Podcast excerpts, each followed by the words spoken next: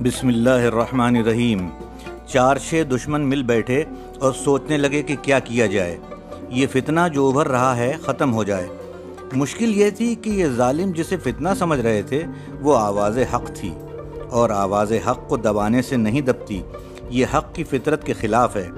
اور تاریخ عالم میں اس کو گواہ ہے کہ حق کو چاہے کتنا بھی دبایا جائے، وہ ابھر کر ہی رہتا ہے۔ آس بن وائل سہمی، ولید بن مغیرہ ابو جہل اتبا شیبہ، جانے کون کون مل بیٹھے۔ اور سب نے یہ طے کیا کہ کوئی نئی چال چلنی چاہیے۔ یہ مکر کی چالیں اللہ کے نبی صلی اللہ تعالیٰ علیہ وآلہ وسلم کے خلاف سوچی جا رہی تھیں۔ مقصد یہ تھا کہ تبلیغ دین حنیف کا کام رک جائے۔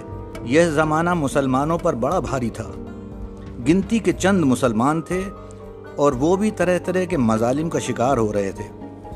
سارا عرب اہل حق کے خلاف محاذ بنا ہوا تھا، مگر دین برابر پھیل رہا تھا۔ دانش بران عرب نے سوچا، قوت کے بل پہ تو ابو القاسم صلی اللہ تعالیٰ علیہ وسلم کو روکا نہیں جا سکتا۔ انہوں نے اپنے بڑے بڑے آدمیوں کو چن کر ایک وفد بنایا۔ آس بن وائل سہمی اور ولید بن مغیرہ اس وفد میں شریک ہوئے۔ عرب کی سوسائٹی میں ان کا بڑا مقام تھا، جو یہ چاہتے تمام قبیلے وہی کرتے۔ ایسی بڑی پوزیشن کی یہ آدمی حضور اکرم صلی اللہ تعالیٰ علیہ وآلہ وسلم کی خدمت میں حاضر ہوئے۔ بڑی دوستانہ باتیں کیں۔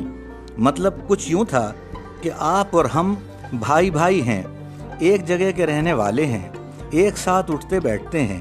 ہم میں کوئی اجنب اجنبیت نہیں ہے۔ بات صرف اتنی سی ہے کہ ہم لات و عزا کو پوچھتے ہیں، آپ ایک اللہ کے قائل ہیں۔ کیا یہ ممکن نہیں کہ سمجھدار آدمی کی طرح ہم مل بیٹھیں اور اپنے مسائل مل کر حل کر لیں؟ اللہ کے رسول صلی اللہ تعالیٰ علیہ وآلہ وسلم تو ہمیشہ صلح اور آستی کے لیے تیار رہتے تھے۔ آپ نے پوچھا، کیا تجویز ہے تمہارے پیش نظر؟ مجھے بھی بتاؤ۔ انہوں نے کہا، صلح کی یہ صورت ہے جو ہم نے سوچی ہے کہ ایک سال ہم آپ کے اللہ کی عبادت کریں۔ ایک سال آپ ہمارے بتوں کی پوجا کریں۔ بس بات ختم، ہم لوگ مل جل مل جل کر رہیں گے۔ یہ دشمن کا بڑا وار تھا۔ اسلام کو مٹانے کی یہ میٹھی تجویز جب پیش ہوئی تو بارگاہ الہی سے وہی آئی یعنی سورہ کافرون نازل ہوئی۔ اس صورت کی چھ آیتوں کا مطلب ہے کہ اے محمد صلی اللہ تعالیٰ علیہ وآلہ وسلم، کہہ دیجیے کافروں سے کہ جن کو تم پوچھتے ہو، ان کو میں نہیں پوچھتا۔ جس کی تم جس کی میں عبادت کرتا ہوں، اس کی تم عبادت نہیں کرتے۔ میں آئندہ بھی کبھی ان کو نہیں پوچھوں گا، جن کو تم پوچھتے ہو۔ اور نہ تم اس قادر مطلق کی عبادت کرو گے جو میرا معبود ہے۔ یہ بات آس بن وائل سہمی، ولید بن مغیرہ، ابو جہل وغیرہ کے لیے تھی۔ اور یہ بات ثابت ہو کر رہی کہ یہ سب کے سب کافر ہی مرے۔ اس صورت کی آخری آیت ہے کہ تمہارے لیے تمہارا راستہ اور میرے لیے میرا راستہ۔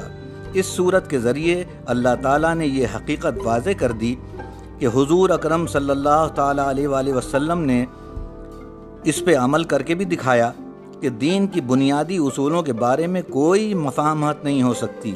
یہی بات زکوٰۃ سے انکار کرنے والوں سے حضرت ابوبکر صدیق رضی اللہ تعالیٰ عنہ نے بھی فرمائی تھی کہ دین کی اصولوں اصولوں میں پیوند کاری نہیں ہو سکتی۔ اس کے بنیادی اصول ہمیشہ ایک ہی رہیں گے، ان میں جوڑ توڑ ممکن ہرگز نہیں۔